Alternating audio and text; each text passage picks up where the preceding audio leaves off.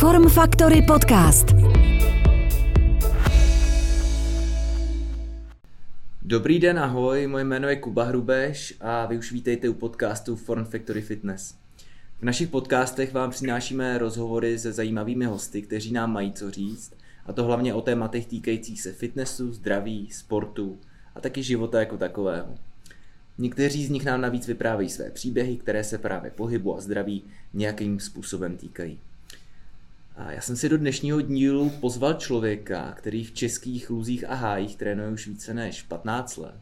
A jako většina z nás, tím myslím trenérů, taky začínal trénovat nesportovce, jak my jim často říkáme hobíky, od kterých se ale plyně přesunul ke sportovcům. A v současné době je to tak třeba kondiční trenér florbalistů v klubu Florbal Vary.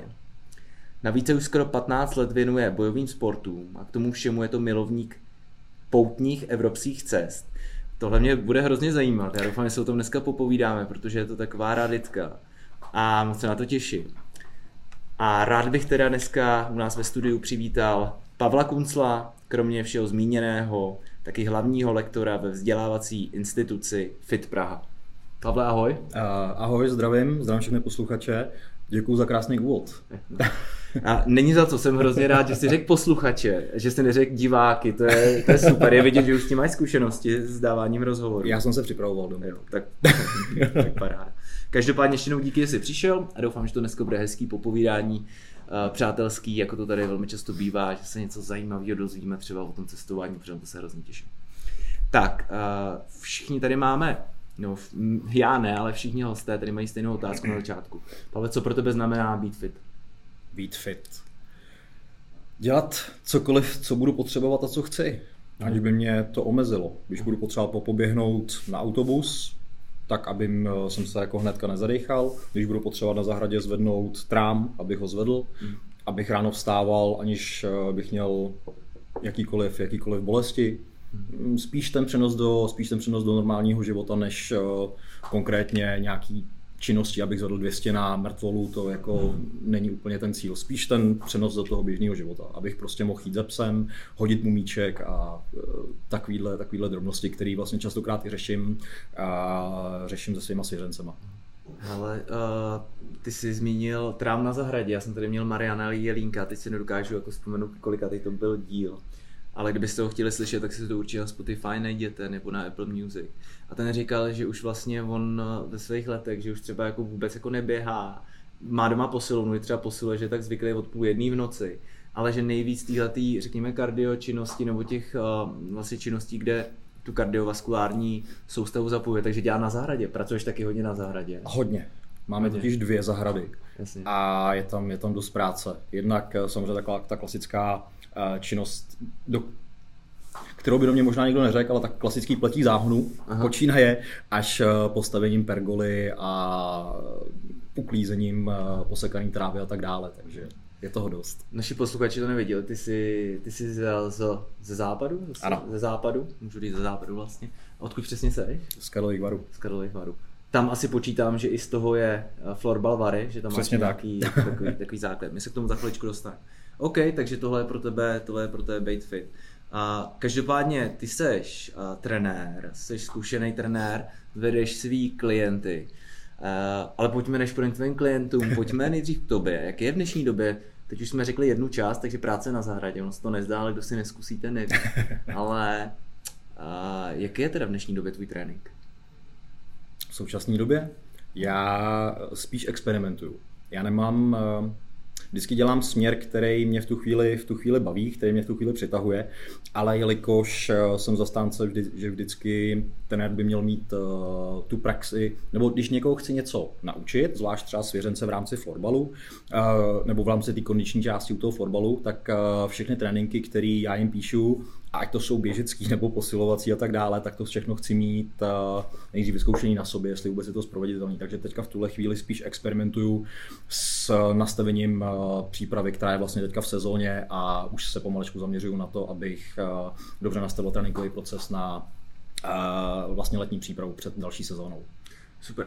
A jak to v praxi teda vypadá? Co teďka teda zkoušíš, nebo co, co děláte s tím? Protože on je hrozný rozdíl mezi uh, přípravou že, individuálního sportovce nebo jen takový ten individuální trénink, že máš jedna, jedna, jedna na jedna a týmu. Že? Tak co třeba teďka děláte? To mě hrozně zajímá. A je to tak, je to obrovský rozdíl, ale ono zároveň uh, trénování týmu není úplně efektivní cesta. Vždycky by to mělo cílit k maximální individualizaci těch jednotlivých, eh, těch jednotlivých hráčů. Protože některý hráč se může potrénovávat, přetrénovávat a tak dále, takže já se to vždycky snažím individualizovat. Ale v současné chvíli jsme pořád v sezóně, takže tam je to spíš o udržení stavající kondice a o a prevenci, prevenci zranění, aby ty kluci vydrželi do sezóny před, eh, před playoff. Aha, jasně. Ono už ta práce pak v té sezóně je spíš taková, že jo, jako přesně, abyste ty kluci nezranili, abyste udrželi pětky prostě v chodu, aby, aby se řešili malý šrámy třeba a ne nějaký pak velký zraní. A já si chci zeptat, když jste teda off-season, mimo tu sezónu a začínáte třeba, jdete do toho kempu, sbíráte nějaký data? Nebo... Bez debat. Máme, vlastně nastavil jsem testování, jednak eh, v klasický fyzický a pak samozřejmě máme tam i mobilitní věci a zároveň taky třeba měříme, měříme tuk a CMJ, hmm. výskok a, a podobné podobný hmm. aspekty. Hmm. A na základě toho potom já vlastně vytvářím eh, ten tréninkový proces. Hmm. Funguje to takhle, myslíš, jako ve všech oddílech uh, florbalových, zaměřme se klidně na ten florbal, protože to je super florbalového kondičního trenéra jsem tady ještě neměl, on, každý ten sport je částečně specifický. Myslíš, že to takhle funguje skrz jako celou republiku, takhle v florbale? Myslím si, že v rámci těch eh, lepších klubů, eh, nebo, tom, nebo tomu klubu, který jsou na první liga, superliga a podobně, tak tam už to je, protože ten florbal je pořád tady relativně nový sport. Jsou tam nové struktury, jsou tam lidi, kteří nejsou zabředlí v nějakých starých drahách a podobně, takže jsou poměrně inovativní. Takže za mě, jako co mám informace, tak ty trenéři jako to dělají, to dělají velmi dobře, snaží se být, snaží se být progresivní, progresivní, držet to tempo s tou dobou. A co jsem slyšel, tak vstupní i výstupní testy se, se dělají, takže jako klobouk dolů a super práce, jen tak dál.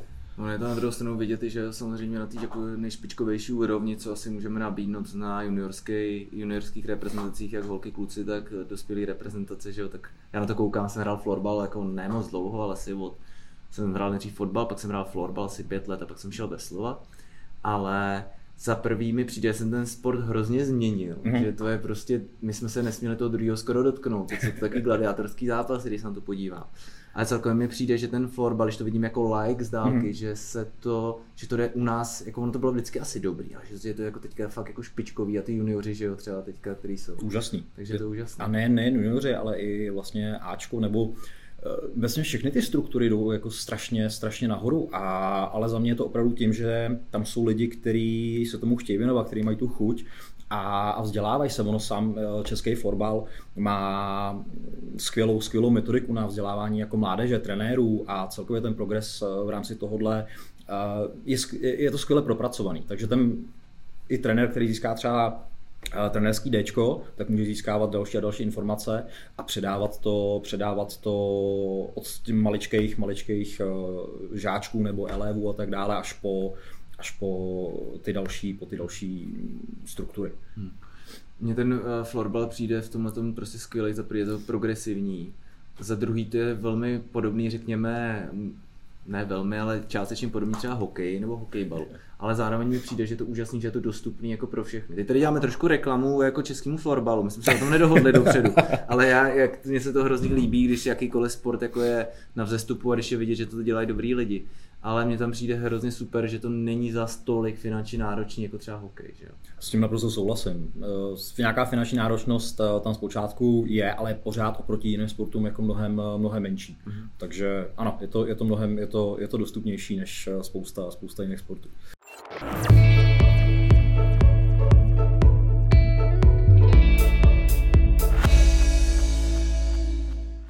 Vrátíme se ale teďka ještě zpátky k tobě. Dneska máme čtvrtek. Uh, je čtvrtek, uh, já teď nevím, kolik je nějakého 21. možná, nebo jo, 20. Pátek je pátek, pátek. Ale to vidíš. Ty jsi říkal, než jsme začali točit, říkáš, že jsi nějaký rozlítaný. Já říkám, no to víš, ani nevím, který jeden. A, takže je pátek. Tak pojďme třeba si říct, tak uh, co si od pondělí do pátku z toho hlediska toho tvýho tréninku třeba co si dělal? Já tam, jelikož se tomu věnu, mám dost věcí na práci, takže to mám takový trošku asi stejně jako ty rozlítaný. Mm. A pondělí, když to vezmu takhle postupně, tak pondělí dopoledne mám věnovaný nějaký manažerský práci, mailům a přípravě tréninku a tak dále. Odpoledne už mě čekají, odpoledne už mě čekají tréninky na hale nebo respektive v gymu s, s klukama v rámci, v rámci toho florbalu, kde máme vyloženě silovou a silovou kondiční přípravu. Pak eh, mám takový ještě dlouhodobý projekt, ve kterém pracuji od začátku, nebo který dělám od začátku, a to je, že se věnuju pohybovým lekcím, případně eh, základům gymnastiky. Mm-hmm. A, úterý mm, Promiň, já ti do toho to je naprosto skvělý, protože já si myslím, já teda jsem ještě bezdětný, jo, ale uh, já jsem úplně, jasně jsme se o tom doma bavili, že přítelkyně to je, to je tanečnice zase, to dělá latinsko-americký tance, já jsem takový vše sportovec, že jo, a říkali jsme, že gymnastická příprava pro děti je prostě úplný takový prostě základ, čím by si měl projít každý sportovec. Aspoň mi to tak jako přijde. Já si dost, uh, Částečně souhlasím, spíš, spíš eh, se na to dívám. Klidně tak... rozporu mě to vůbec Spí... Eh, souhlasím, souhlasím, ale spíš se na to dívám tak, že když se bavíme o gymnastice, tak se samozřejmě nebavím o tých, nebo nebavím se o té sportovní a tak dále, bavím se o základních gymnastických prvcích, jako je kotrmelec, jako je hvězda, jako je přítah a Přeskok. Uh, mosty, přeskoky a podobné podobné věci. Já mám totiž uh, tak jednu úžasnou zkušenost. Já jsem vlastně uh, dlouhodobě, no dlouhodobě zhruba, zhruba čtyři, čtyři nebo pět let jsem pracoval na základních a středních školách v rámci výuky tělocviku a sebeobrany a měl jsem k dispozici obrovské množství dětí, který, na kterých jsem viděl takový ten pohybový deficit. A a mám dokonce takovou jako perličku, že jsem přišel na, na tu hodinu a mladý klučina, čtvrtá třída, a mi přines omluvenku od rodičů, omluvte mého syna z, z Kotrmelců a podepsáno od, od rodiče, takže uh, i na základě, i na základě tohohle se snažím jako v lidech rozvíjet trošku ještě jiný pohyb, než jenom jako v gymu, a spíš, spíš v rámci toho toho přirozenějšího pohybu. Ale paradoxně mám tam, nemám tam ani děti, mám tam spíš uh, dospělí a, a bavíme se třeba opravdu, že můj věkový poměr na tréninkách je 35 vejš. A je úžasný, že za mnou přijde Uh, paní, který je prostě 50, který celý život maluje porcelán a přijde a nemůže se sotva hejbat a potom už jako najednou mi udělá kotrmelec, je schopná vyset na hrazdě a z toho mám vždycky jako strašnou radost. Mm-hmm. Takže snažím se ještě jako dělat, dělat tohle. Já než jsem sem jel, tak já ještě částečně ráno jsem vždycky ve fitku, protože z toho samozřejmě nechci vypadnout úplně, hmm. jo, chci furt jako sledovat trendy ve fitness i kvůli sobě a mám pár svých klientů, s kterými jsem už hrozně dlouho, třeba 8-10 let od začátku. No a dneska mi přišla jedna, nebudu říkat jméno, ale klientka, která se mnou začala cvičit právě 8 let zpátky a v tu dobu jí bylo 32 mm, let a nikdy předtím necvičila, nikdy, hmm. jo. No a teďka prostě chodí po horách, wow. prostě eh, plave, chodí na eh, les na stěnu, teďka byla v Peru na nějakém prostě hajku a další A tohle mi přijde, wow. že v těle těch lidech tohle to probudit Přesně tak. je to nejlepší, co jako ten trenér pro hobíky, řekněme, pro tu, pro tu, pro tu nesportovní část, jo, ne ty vrcholový sportovce, může hmm. jako s tím člověkem udělat, naučit do ty návyky. Jo. So, naprosto souhlasím. Já jako častokrát těm lidem říkám, že že týden vlastně má 168 hodin, oni v tom, v tom fitku nebo v gymu nebo u mě na tréninku stráví kolik? 3-4 hodiny týdně. Mm. A říkám, a co děláte těch 164 hodin mimo? Mm. Říkám, a snažte se tyhle věci, tyhle věci přenést jako do reálního, do reálního života. A spousta, eh, spousta těch eh, žen, který ke mně vlastně chodí, tak už mají děti. Já říkám, vylezte s nima na strom a nebo povězte se, povězte se s nima na ty, na ty houpačky, nebo udělejte, dělejte s nima hvězdy, dělejte s nima stojky. A oni ty lidi postupně to začínají objevovat, že to vlastně zvládnou a pak je jako krásný, když oni přijdou a já jsem byla tyjo, s dítětem, jsem ukazovala stojku a můj malý to neuměl a já jo. A je to jako vždycky taková jako pro mě možná jedna z těch největších odměn.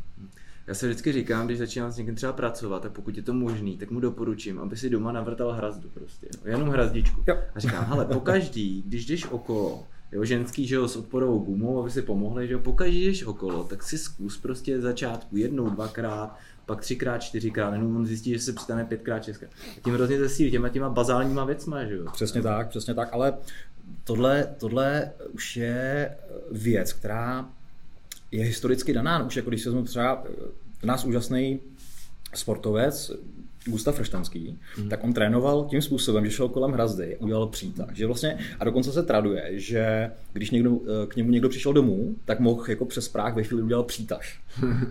jo, takže tyhle ty věci, když potom dáme do normálního života, tak eh, to má jako obrovský benefity a nemusíme ani cílit na nějaký výkon. Naopak, jako jenom prostě se hejbat, jenom dělat takovou tu variabilitu.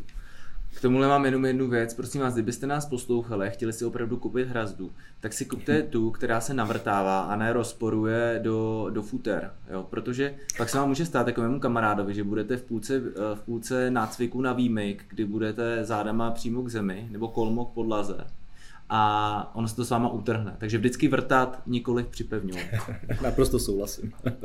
Jak stíháš svojí vlastní protože jsi chláp, vidím na tobě prostě hrubní, ruce, všechno. Jak stíháš sám cvičit? Cvičím ráno, brzo.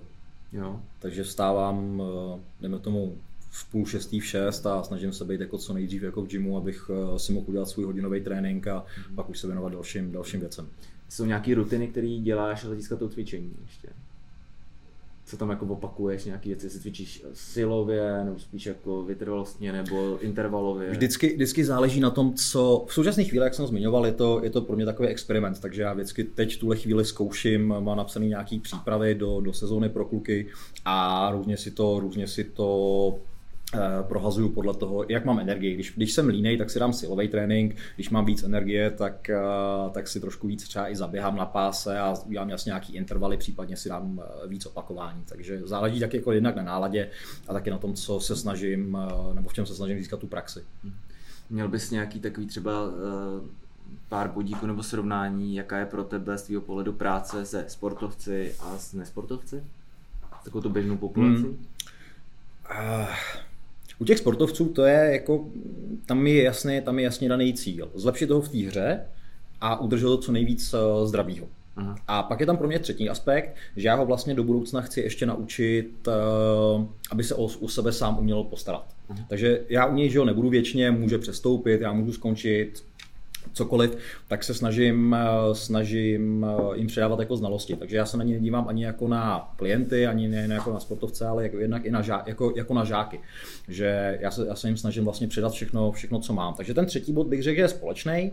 A co se týče těch dvou, tak tam už eh, u těch, u těch sportovců jsou konkrétní specifika. Záleží zase na daném sportu, jestli to je fighter, jestli to je florbalista a tak dále, tak tam už eh, tam, tam jsou konkrétní specifika, které se dají zlepšovat. U těch, eh, řekněme, hobíků, tak eh, tam bych to, tam bych to, spíš, tam bych to spíš viděl na naučení se základním, naučení se základním pohybům, tak aby se vlastně nebáli dělat věci a jak jsme se bavili o tom přenosu do běžného života, tak aby mohli dělat, aby mohli dělat tohle. V případě, že se pak rozhodnou, eh, že se pak domluvíme, že už, je, že už je na tom super a dohodneme se na tom, že bych chtěl eh, se zacílit jedním, jedním konkrétním směrem, tak eh, potom už to specifikujeme, ale spíš, spíš se snažím zpočátku udělat všechno pro to, aby vlastně oni mohli dělat s časem, co budou chtít. To je třeba možná i pro začínající trenéry, začínající trenéry taková jako může být berlička, protože spousta lidí se bojí, že, že ta práce bude prostě specifická, i když některý vlastně třeba ne, ty do toho vlídnou, ale je části, který se bojí, aby těm lidem jako neublížili a další věci, což se samozřejmě může stát, pokud ten trenér není úplně ještě třeba šikovný, můžu říct, asi jo, ale uh, oni se ty motivy třeba u těch začátečníků pořád opakují, že Přesně ty tak. věci. No, Přesně mobility, po stabilitu prostě. A... Je, to, je, to, je to pořád jedno a to samé dokola, ale v konečný, v konečné fázi uh, bychom toho hobíka nebo člověka, ať přijde s jakýmkoliv důvodem, bolestí zad, eh, chce zubnout a tak dále, tak v konečné fázi bychom stejně měli docílit toho, aby on mohl potom dělat eh, vlastně cokoliv bude, cokoliv bude chtít. A potom už se to dá specifikovat, ale asi bych to nespecifikoval určitě na začátku. A mě teďka napadla jedna věc a, a to je, a my se tady hodně bavíme vždycky o posilování ze všema. A ty jsi zmínil jednu skvělou věc, na kterou pracuješ se sportovcem a já jsem to zmínil teďka taky, je to mobilita. Hmm. Mohl by si říct, co to je a proč by na tom všichni, téměř všichni lidi, až na ty hypermobilní, eh, měli pracovat? Mohl bys to tak jako představit, tohle ten, tohle téma, co, by, co to je? OK, uh, řekněme obecně, že to je kontrolovaný rozsah uh, pohybu. Aha. De facto každý rozsah, do kterého já se dostanu, bych měl plně ovládat. Uh, můžu být extrémně flexibilní a já ten rozsah udělám, aniž bych ho měl pod kontrolou. Na to, to, mi přijde, to mi přijde jako velmi, velmi špatně, takže já se snažím právě u lidí probouzet vlastně plný rozsahy pohybu, tak aby oni mohli vlastně jakýkoliv svůj pohyb kontrolovat, aby vlastně měli, měli tu sílu v té dané oblasti. Mm. Okay. A jsou na to, kdyby nás poslouchal třeba like, jsou na to, jak, jak by se s tím začal třeba. Jo? Tak přijdu do fitka, teďka chci prostě začít chci zvyšovat, cítím, že jsem stuhlej, že jo, to je asi první věc, nebo jsem různě v těch velkých kloubech hmm. pokrouceno, jsou decentrovaný ty klouby, kde je mám někde různě rozházený, protože ty svalové skupiny okolo nich jsou různě pohejbaný, že jo. Tak, co by si začal teda dělat, kdyby jsi měl mobilitu? No nějakou pra- praktickou věc. Já vím, že je to mimo soutěž. V pohodě. Ale, v pohodě. Jo, já si myslím, že... já se s lidmi snažím dělat uh, tři věci, Aha. které já vlastně se snažím praktikovat na všechny. A to je vis, jestli lidi nechám vyset, uh, nesnáší mě za to, ale prostě budu to dělat dál. Uh, snažím se naučit uh, dřep plný, v plném rozsahu pohybu a třetí věc je kotrmelec. Mm-hmm. Takže v rámci takže pokračuju nebo začínám na těchto třech věcech, ty rozšiřuju na, samozřejmě na základě jako schopností toho daného člověka a pak to progresujeme, pak to progresujeme dál. Já jenom chci, aby tady zaznělo, že i co jsme si řekli teďka s Pavlem, tak ono není jenom důležité prostě přijít do toho fitka, začít makat a tahat váhy a posilovat. Ale zároveň prostě musíme přemýšlet v té druhé straně, aby jsme tím posilováním jenom nestvrdli, nebyli jsme úplně tuhý.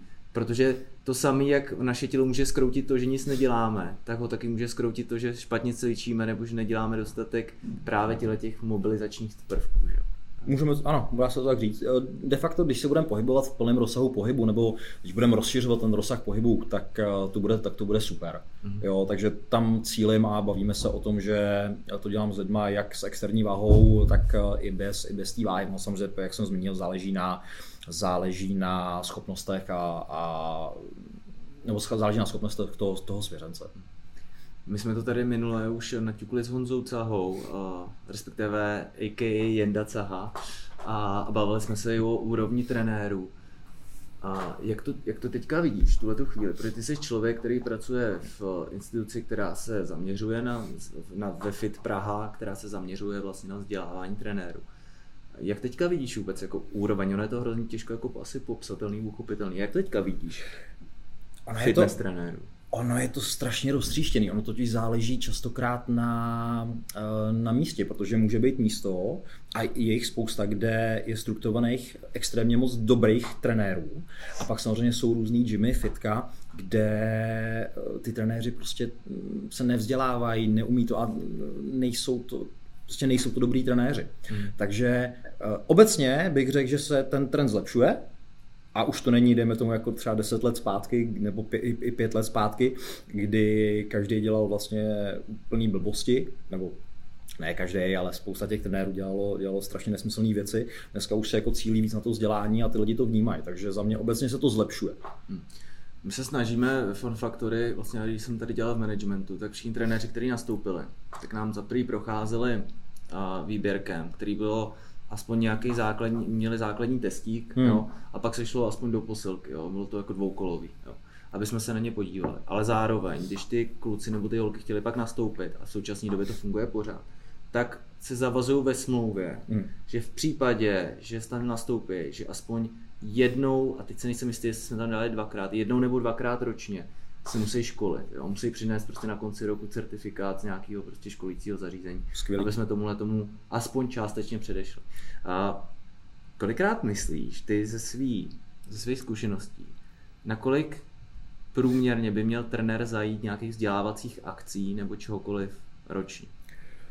Na to není jednoznačná odpověď. No, záleží samozřejmě taky na, na kvalitě toho, toho daného kurzu, protože já jsem třeba v minulém roce absolvoval uh, tři kurzy, který byly, který byly extrémně, nebo ne extrémně, ale byly, byly náročný. A já Klidně můžeš říct, jestli chceš. Uh, výborný, výborný kurz ohledně konečního tréninku od uh, Elite Performance Institute, od uh, Karla Gillinghama, který Epi. vlastně Přesně tak, Epi, uh-huh. který vlastně pořádal v Core, v Core Gymu Martin Znášel, S tím jsem pracoval na harfě s Martinem.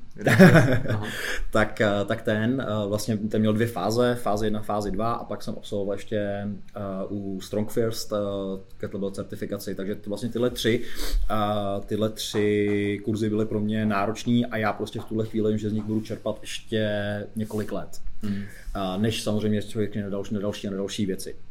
Ale zase bych se... Takže chodit, vybírat si mezi, mezi těma kvalitnějšíma, eh, rozhodně bych jako nešel na, na kurz, který eh, nějaký obyčejnější, který vlastně mi nic nedá, jenom proto, abych získal papír. Opravdu bych si vybíral kurzy, kde už, už eh, víme z, ze zkušeností a z referencí, že získáme nějaký bonus v rámci těch informací a na čem hlavně budeme dál pracovat. Hmm. Takže určitě bych nebyl takový ten sběratel certifikátů, papíru, papíru kdy já teď možná trošku srejpnu do některých, ale dle mého názoru jako čím víc papíru, tím větší shit. Jo. Až to musím říct takhle, protože uh, vždycky je potřeba tu danou věc uh, se naučit, pak ji praktikovat a když chodím jenom jakože na 10 kurzů do roka, budu mít 110 papírů za rok a pak si vyvěsím na zeď, pro mě to není známka jako kvalitního trenéra. Měl bys teda pro trenéry, třeba který nás poslouchají, eh, měl bys si nějaký uh, doporučení, teď si řekl EPI, to je jeden kurz. Přesně tak. Jo. Uh, co dál, ještě z těch velkých, to jsou ty velký, že jo, tak co dál by si třeba ještě doporučil? Určitě, určitě ten Strong First kurz, eh, nebo eh, vlastně to pořádá, eh, pořádá to Pavel Macek z Kettlebell 5, mm. tak určitě kurzy od nich, mm. přes extrémně moc strukturovaných informací, velmi kvalitních. Železná koule dělá skvělý, skvělý semináře v rámci mm. od mobility, stojek až po, až po velkou činku. Mm. Takže takže třeba to, no a samozřejmě Fit Praha. Takže... to musíš zapomenout. Takže... To by taky mohl být poslední podcast. Takže určitě, kdybych měl zmínit jako některý, tak určitě bych vybral tyhle, ty, tyhle ty tři. Takže železná koule, Epi, uh, Strong Fear, případně Kettlebell 5 a uh, za mě velmi skvělé informace předávám právě Martin Snášel. Okay. Já jsem čet od něj, já jsem čet od něj, čtu od něj blog, nečet, ale čtu od něj blog je to teda někdy, jako člověk si fakt na to musí udělat tu chvíli, musí si dát kafe jo. a musí se tomu fakt věnovat, protože Martin už je že jo, odborník na to hmm. chovaný. A ty články jsou poměrně těžký, není to pro širokou veřejnost a myslím, že trenéři by se v tom měli, měli vyznat. Ještě mě napadá jeden, nevím, jestli jsi absolvoval Exos, jestli znáš. Eh, znám, ale neabsolvoval. OK. A ještě jednu věc, kterou si trenéři dělají, a přišlo mi to v jednu chvíli i hodně jako takový jako módní, ale je to super, tak DNS, jestli bys doporučil koláře? DNS je, DNS je téma, který, který je teďka hodně, hodně propíraný a já jako nechci zabíhat konkrétně do detailů, protože já nemám uh, tak široký znalosti, abych DNS mohl doporučit případně vyvrátit. Takže o DNS uh, já jako ne, nemůžu se k tomu eh, kvalitativně vyjádřit. Okay. Tak to jsme, to, jsme, to jsme odkryli jednu část té Achillovy paty, můžu říct. A což je, že trenéři se některý málo vzdělávají a zůstávají v těch gymech, prostě, který, kde se tvoří takový ty bubliny. Přesně tak. Takže zůstávají v těch gymech prostě zaseklí. A ještě když ten gym třeba nejenovuje vybavení a nenutí je v tom, tak to je takový to kolečko smrti. Že? A co dál bys řekl, že teďka jako takový jako problém nebo takový to, jak se říká moderně, issue těch trenérů dál. Co bys tam ještě viděl? Eh, ty jsi to zmínil, ta sociální bublina. Jo vůbec, eh, vůbec eh, nech nejezdí trénovat, nejezdí trénovat jinam. jinam. Mm. Je super věd, věd trénovat jinam. A... Teď myslíš třeba do zahraničí nebo do jiného fitka? I do jiného fitka. Mm-hmm. Začne třeba jenom tím, že přejde do jiného města. Mm-hmm. Nemusí hned do zahraničí. Jsi začínající trenér, přejde do jiného fitka, Uh, tam tím, by, tím bych začal. A pak samozřejmě chceš do zahraničí, jeď, super, to je klobouk dolů, skvělý. Ale já tam vidím možná ještě jiný, jeden problém a to, že uh, každý trenér by za mě měl mít svého trenéra. Mm-hmm. Ve chvíli, kdy já ty věci dělám jenom jakože sám na sebe a chybí mi určitý mentor, který by mě třeba usměrnil, případně vyvrátil můj myšlenku a tak dále, tak mi to přijde obrovská, obrovská škoda, pokud jako není. Mm. A člověk u toho člověk, člověk nemusí zůstat u toho mentora nebo u svého trenéra x let. Eh, bojím, pojďme se bavit o tom, že prostě člověk se mění a budeš tam u něj tři roky, čtyři, pak se vaše cesty rozejdou, půjdete jinými směry, je to v pohodě. Ale vždycky, jak má svěřené svého trenéra, tak za mě každý trenér by měl mít svého trenéra. Hmm. Já, mm, já, moje cesta je velmi podobná jako tvoje, akorát já jsem pak nešel do té kondiční přípravy těch sportovců, hmm. ale začal jsem se věnovat mentálnímu coachingu, teďka mám třeba přes 30 30 těch sportáků pro, profi od, já nevím, 14, od 12 let do 35. A taky mám prostě svýho kouče, který prostě mě za prvý mentoruje, je to zkušený prostě kouč a za druhý spolu probíráme různé věci a i novinky a všechno a řešíme postupy a probíráme ty jednotlivé prostě věci. A za mě to taky hrozně důležité. Ta, ta supervize, řekněme, hmm. že máš někoho, koho se můžeš opřít a že ti to jako vrátí, když tam něco děláš třeba jinak, než by mohlo být, nebo se o tom prostě popovídáte, tak je hrozně důležité. Souhlasím. Eh, a nemusí, dobře, tak pojďme ještě, ještě spoust, eh, nemusí být vyložen konkrétní trenér třeba ještě, hmm. ale pojďme dělat, ty, pojďme dělat ty rozhovory, pojďme se bavit s jinýma trenérama, pojďme uh, ší, jakoby sdílet ty informace a ve chvíli tohle budeme dělat, tak už jenom tím rozhovorem, tak přijdeme na spoustu věcí, kdy Eh, si sami vyvrátíme některé myšlenky, které jsme tam eh, měli díky ty, právě té naší sociální bublině nebo díky našemu třeba dogma a tak dále. Takže tohle jako odstraňovat a pořád se bavit a sdílet informace. Mně přijde, že je velký problém tam je třeba s investicemi, kdy ty lidi jako nevidí ten kopec a nevidí to, že když prostě se naučí nový postup, nové věci, takže to i ty okolní klienti prostě uvidějí, že jo, co je tam, i v tom dané lokalitě, v tom fitku, co trénují, tak uvidí, jestli tam dělá něco jiného a bude to zajímat. Hmm. A byť ta částka třeba, když i to školení stojí já jen 10 tisíc, takže se jim může v jednom měsíci vrátit. Jo. Je to, to tak? Že to je prostě okamžitě téměř zpátky. Je to tak.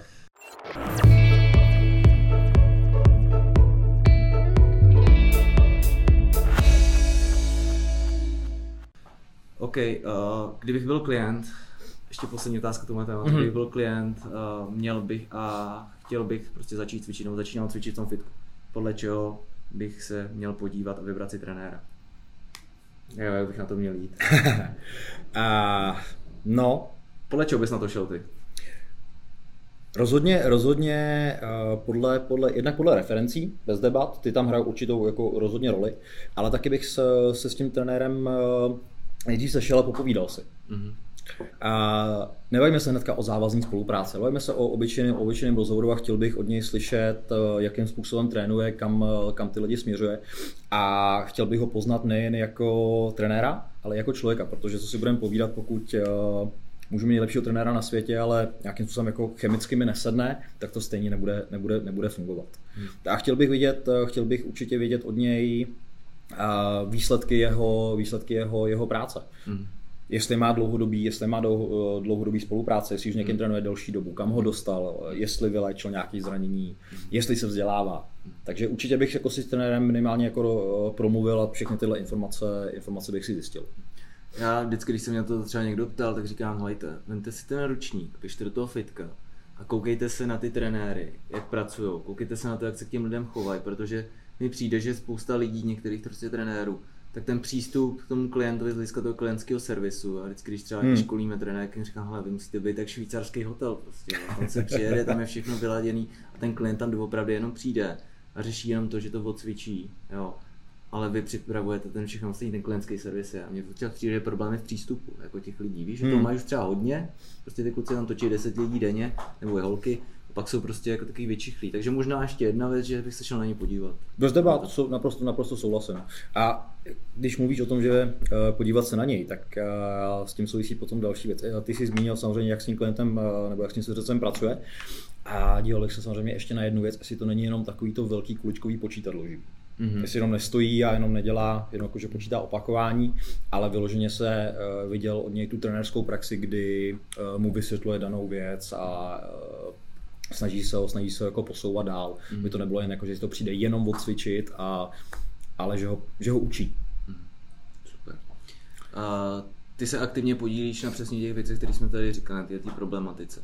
Aby se ten celkový ten obrázek o tom fitnessu zlepšil, aby se trenéři nebrali prostě jenom tak, že mají, já už jsem se z toho hodně zlepšil, ale že mají prostě mozek bicepsů a další věci, protože spousta těch trenérů dneska už jsou prostě špičkoví lidi, kteří mají dlouholetou praxi, vzdělávají se prostě každé, furt neustále, hmm. ať už co se týče třeba knih, některý prostě lidi mají vysokoškolský tituly, když neříkám, že to podmínka toho, že to bude dobrý trenér, ale uh, ty funguješ jako hlavní lektor, což může znít jako řekněme nějaká praktická činnost, ale ona je to i velmi organizační činnost u vás ve Fit Praha, hmm. protože to je taková jako snoubení to lektoringu a manažerský pozice. Tak jestli bys o tom mohl něco říct, jako biznisové třeba, co, to, co děláš přesně? Uh, OK, eh, jedna část, jedna část je, uh, to jsi zmínil, je to vyloženě lektorování, že mám určitý segment přednášek. Jaký?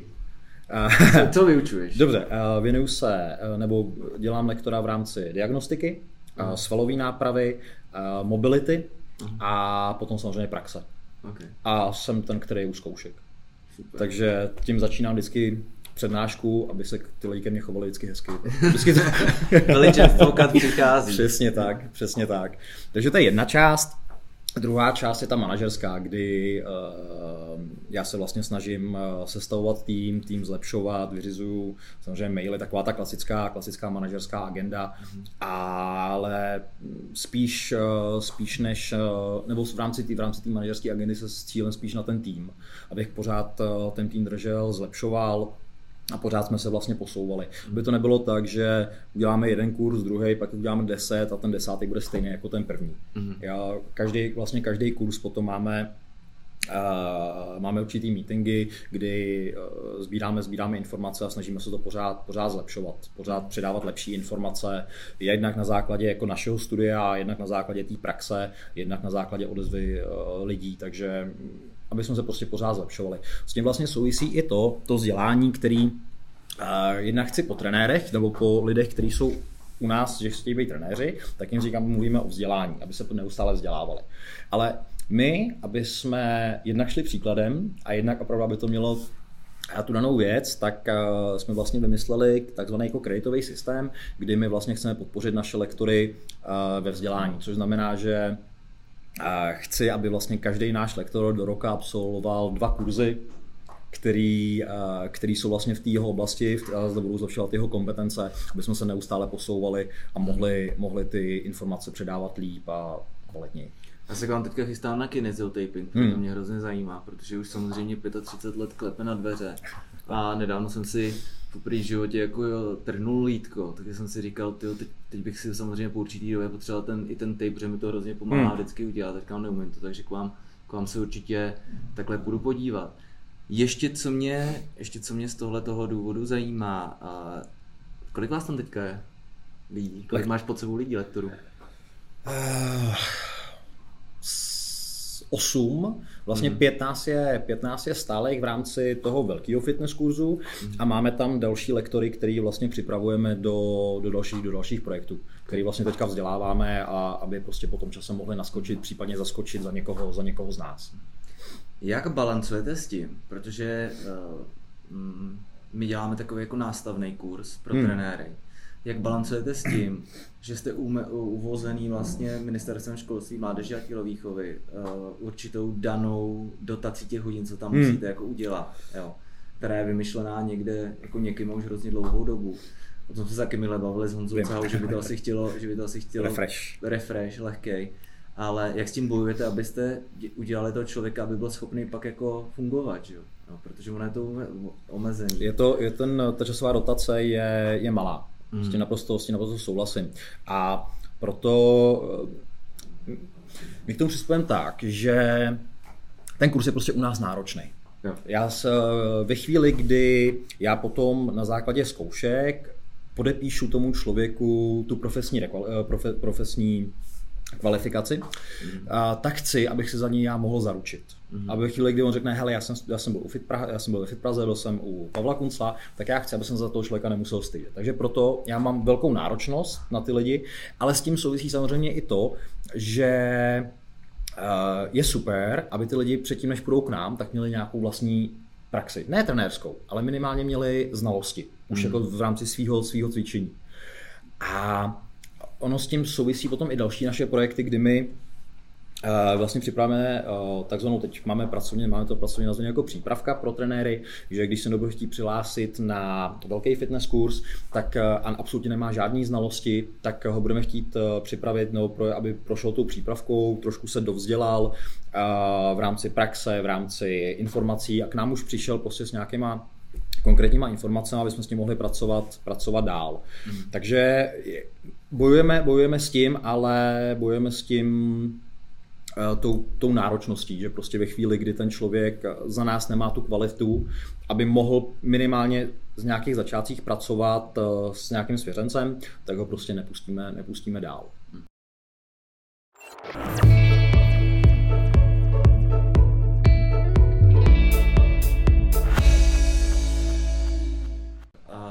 když se bavíme o Fit Praha, tak Fun Factory Fit Praha má spolupráci, tak jestli bys to třeba nějakým způsobem mohl jak představit, protože já si myslím, že některý třeba trenéři nebo klienti o tom úplně nevědí, tak hmm. jak to funguje třeba? Ta spolupráce uh, funguje de facto ve dvou, ve dvou rovinách. Ta první rovina je ta, že my jsme eh, školíme, školíme uh, zaměstnance a jednak třeba trenéry nebo budoucí trenéry Phone Factory. Máme tam i samozřejmě nějaké jako zvýhodněné podmínky kdy, kdy se snažíme samozřejmě pro, pro fond vytvářet kvalitnější, kvalitnější trenéry. A druhá, druhá forma je ta, že No.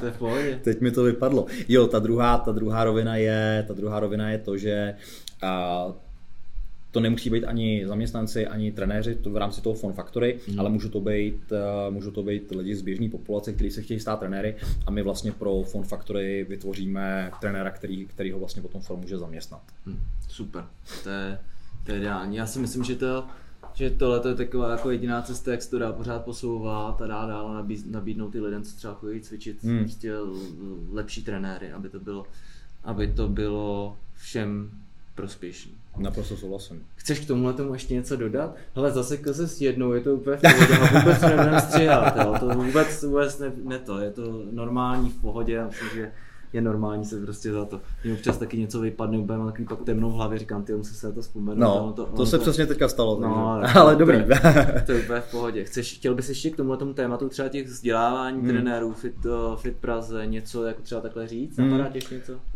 určitě, my Ono to teďka bude znít, že to říkají všichni, ale my si zakládáme na kvalitě. to je takový obec, obecný kliše. Ale uh, my, se, uh, my, my, jsme měli možnost udělat uh, víc kurzů do roka, že jdeme tomu, bychom za rok vyprodukovali, vyprodukovali třeba 300, 300 trenérů a tak dále, ale tohle se s tom jít nechcem.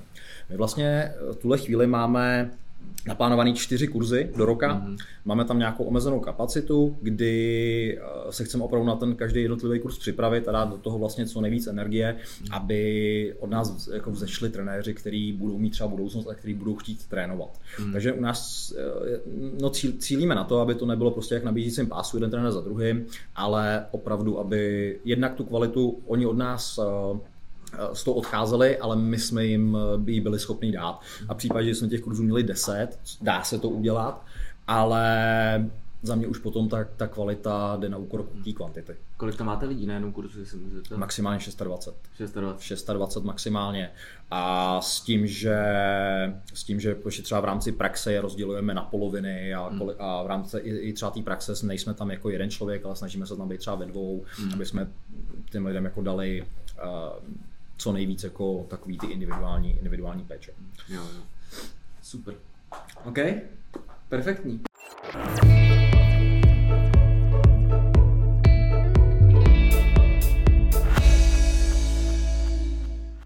A pojďme ještě teďka, já jsem to už tady avizoval dlouho a na tuto otázku si fakt těším, pojďme ještě na chvíli k tobě. My jsme probrali tvůj trénink a další věci a ty máš hmm. ještě jednu takovou věc. A to je, že vlastně jsi, jak jsem říkal, milovník poutních evropských cest. A co to znamená?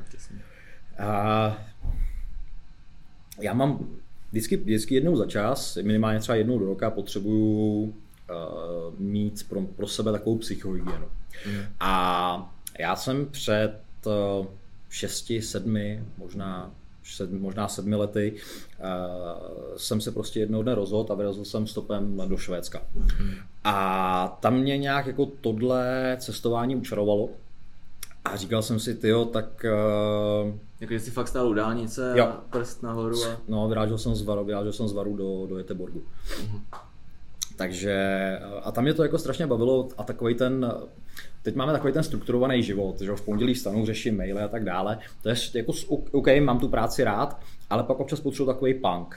aby to takový Teď jsem, to jako chtěl, balans. teď jsem to chtěl říct, že to je pěkně punkový tohle. Takže. Takže proto a já bych mohl jako sám se sebou žít, tak potřebuji mít takový ten balans. A potom vždycky uh, jednou za rok se snažím uh, vyrazit a teď to teda byly uh, cesty do, do Santiago, uh-huh. který mám za sebou tři a tenhle rok co zase bude jiná a chystám se zřejmě asi do Norska, kde je cesta svatého Olafa, která vede vlastně z Osla do Lillehammeru. Uh-huh. Takže beru to pro sebe, vždycky bágl, bágl na záda a když se vůle boží. Okay.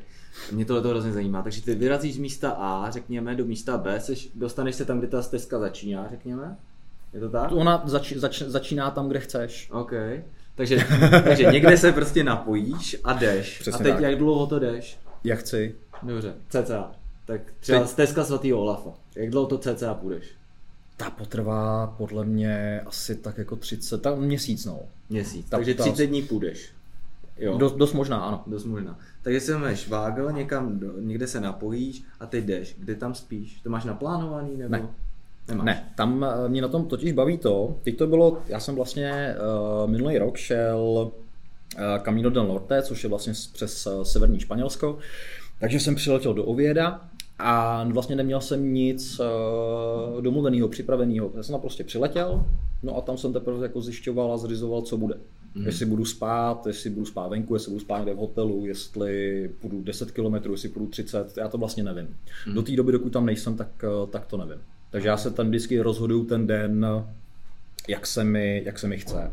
Někdy jdu 40 km, někdy 10, někdy se tam zastavím, někdy si dám kafe, někdy prostě nedělám nic. Aha. To je jako záleží jenom na tom člověku. Okay. Jezdíš sám? Jo, Okay, vždycky? jo, Takže úplně uh, alone in the dark. přesně tak, přesně tak, Ok. přesně tak. A napadá mě, že se ti určitě muselo stát spoustu a jak skvělých, Mhm. tak ale i eh, zrovna neúplně skvělých věcí. To znamená prostě nějaký určitý průsery se ti vím, jasně se tam jako stát Mhm. asi museli. Tak kdyby si třeba mohl vybrat jeden ten výborný, Mhm. na který nikdy nezapomeneš a jeden ten hrozný, na který nikdy nezapomeneš. Výborný. Uh, těžko vybírat, ono jich je tam strašně moc. Tak klidně můžeš Jako- říct víc. A teďka, dejme tomu, teď mě první napadla, ono, je to vždycky setkání s těma lidma. A minulý rok vlastně, když eh, jsem šel to Camino del Norte, tak eh, jsem potkal Itala, jmenoval se Giacomo a tam vlastně někdy jako jdeš, potkáš ty lidi, začneš si s nimi povídat. Ve Španělsku si potkal Itala. Přesně tak. Ok. A tam jsem potkával Korejce, Japonce a vlastně co jako lidi z celého světa, to je jako na tom, na tom to krásný. Tak jsme si začali chvíli povídat, nějak jsme si sedli, začali jsme na víno a on začal vyprávět o svém životě. No a klasicky u toho jako takovým tím italským způsobem gestikuloval. To bylo jako dokonalý.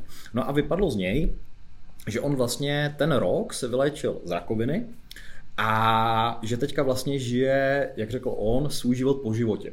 Takže si užívá vlastně každý den, že každý den od teďka je vlastně pro něj den navíc a si ho snaží, snaží užívat.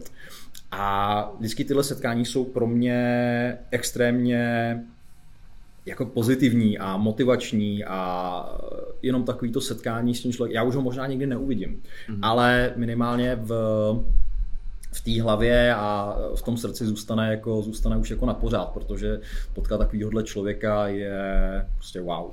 To je takový ten aha moment, že si člověk uvědomí, že z té svý opět použijem slovo bublině a uh, až mně někdy přijde, že někdy, když se člověk až jako fakt podívá, je fakt jako nemocný a podívá se na to, co řešil, tak mi Hmm. to přijde jako blbina, ale hrozně těžký jako i pro mě, jo, se tohle to občas to uvědomím, ale ty jo, neměl jsem ťuk, ťuk, ťuk, ještě žádnou jako těžkou nemoc, ale uvědomím si to, že, že jsou jako důležitější věci, hmm. Hmm. je hrozně těžký z toho tu hlavu vystrčit. Je to tak. No, a teď ten nejhorší.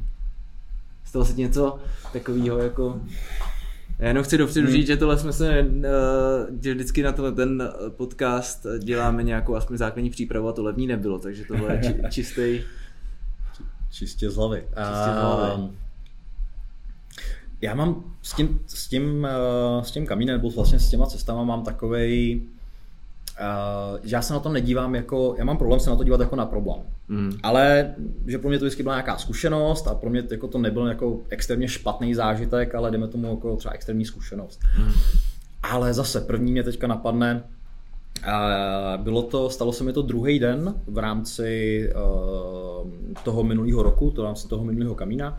A já jsem to prostě přehnal. Já jsem šel pět, najednou se mi prostě chtělo jít jako dlouho a šel jsem 45 km vlastně za ten den. No a tím, jak člověk na to není zvyklý a tak dále, jak jsem měl těžký bágl a těžký terén, tak uh, mi extrémně natekl, natekl kotník. A, takže v tu chvíli já měl obrovský, obrovský kotník, neexistoval jako dorziflexe, takže já jsem pajdal. No a druhý den, uh, druhý den vlastně jsem šel uh, nevím, to 10, kolik to bylo, 15 km a šel jsem to asi 12 hodin, mm. jako abych jsem to jako vytrpěl, takže uh, jako pro mě asi jako nejhorší zážitek možná tohle, mm. ale ono to, ono to zní jako prostě, no tak mi natekla noha, tak jako tak jsem prostě šel jako delší čas. Nemám asi vyložený žádný, žádný extrémní. Okay. A okradli tě někdy na té cestě? Ne. OK. Uh, rozmary počasí? Extrémní. Extrémní? Byl jsem tam, byl jsem tam přelomu května, června a vzpomínám si, že zrovna tady byly poměrně velké teploty, že tady bylo plus 30. Mm. A já tam měl deštivo až 14 stupňů. OK. Takže jak tohle to řešíš, když ti všechno prostě namokne, promokne, jsi mokrý, prostě jdeš, zavřeš oči a frčíš? Je to tak, no. Okay. Snažím se to usušit, ale jelikož zase, měl jsem na výběr, buď jít v mokré nebo, nebo, ve, nebo ve špinavém, mm. tak jsem to střídal. Uh, jelikož eh, v té firmě nepracuješ, tak se ti můžu zeptat, co bys doporučil lidem za boty, protože to je asi bazální věc tam. Teď jsem měl skvělé zkušenosti se značkou Icebug. Okay. Super. Teď jsem vlastně jsem si je pořídil a byly to, byly to jako super, super boty.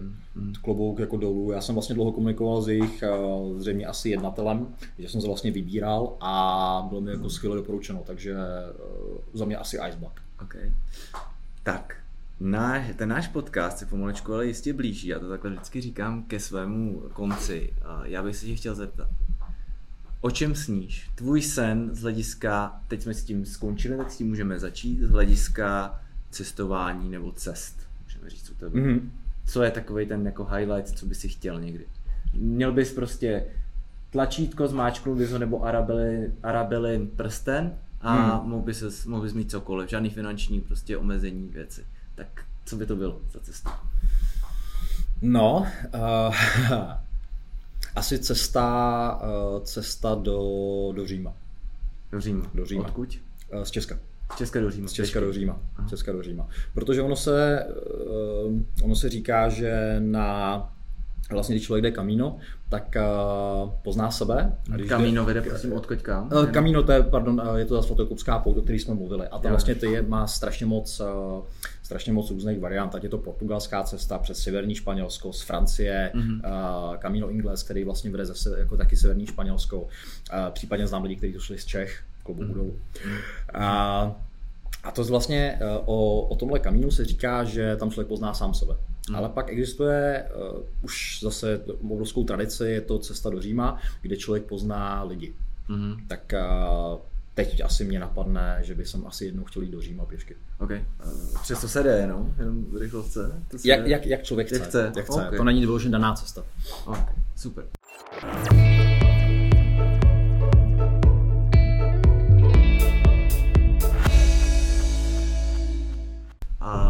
Teďka z hlediska profesních cílů, kde ty se třeba vidíš nebo o čem sníš, je mi jasný, že teď už je to dobrý.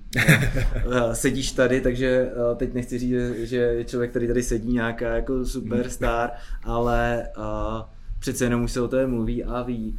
Tak se chci zeptat, ale kam ty jako míříš, co by byl takový tvůj sen, co bys si chtěl? Je mi jasný, že teďka si neřekneš pryč z varu, že to, to, že to je srdcovka, ale co by, co by se ti tak jako profesně líbilo jednou? Já, to asi, já to asi nemám takhle definovaný. Já se snažím vždycky dělat uh, tu věc v tu danou chvíli, jak nejlíp umím. Mm-hmm. A Možná bych řekl, že chci do budoucna dělat věc, která mě prostě bude pořád bavit, naplňovat a samozřejmě i finančně odměnovat. Mm-hmm. Abych vlastně měl tohle propojení. A pokud to bude spojený třeba s Fit Prahou nebo se cvičením, bude to super. Když mě cesta zavede jinam, tak, eh, tak to bude něco jiného. Ale asi nemám vyloženě teďka daný cíl, kam bych, eh, kam bych chtěl směřovat. Okay. Okay. Tak jo, no, Pavle, já bych ti jako všem hostům chtěl na konci dát třeba, nebo chtěl bych ti dát prostor k tomu, aby si, nemusí to být nějaký filozofický poselství, ale aby si třeba něco na konci řekl, co by si chtěl zkázat prostě lidem, trenérům, nebo nevím, florbalistům, nebo cestovatelům, to je jedno, tak jestli bys něco takového měl. No, uh, pojďme eh, se bavit jako a teďka nemám nic připraveného, ale napadá mě opravdu jenom to, že si ten jako život užívat mm-hmm. a bavit se, bavit se uh, tou, že bychom měli dělat věc, kterou se budeme částečně samozřejmě bavit. Mm-hmm. Uh, užívat, si, užívat si každý den, uh, plnit si svý cíle, plnit si svý sny a, a hlavně na co přicházím čím dál víc, tak abyste měli možnost být někdy jako sami a v klidu. Mm-hmm. Tak jo, tak eh, to byl Pavel Kuncl. Pavla můžete potkat eh, v oblasti Karlových varů nebo Karlovarského kraje, můžete se jít podívat na jeho extraligové a ligové svěřence, jestli to říkám dobře, florbalisty. A mládež, dorost, a pak konzultace samozřejmě s, se superligovým týmem a tak dále. To jsem se tě ani nezeptal, pro jakou kategorii děláš. Zároveň Pavla můžete potkat i ve Fit Praha, kde manažeruje a zároveň taky lektoruje. A Pavle, já ti moc krát děkuji, že jsi přišel, byl to moc fajn mm, hovor a jsem rád, že jsme tady vzali třeba i tu problematiku trenérů celkem, celkem do hloubky. A vám děkuji, že jste nás poslouchali a pokud jste trenéři, tak jste teďka slyšeli třeba, proč je dobrý, proč je dobrý na sobě makat, jak rychle se vám to vrátí, kde na sobě makat. A když na sobě třeba nemá, nemakáte nebo začínáte a třeba ty finance ještě prostě nemáte, tak je dobrý se vždycky obklopit týmem třeba v tom fitku, který vás aspoň na začátku potáhne, protože když máte dobrý kolegy, tak se od nich toho spoustu naučíte. Je to tak. Je to tak. Je to tak. Tak se mějte krásně a zase příště se budu těšit na slyšenou. Ahoj. Mějte se. Form Factory Podcast.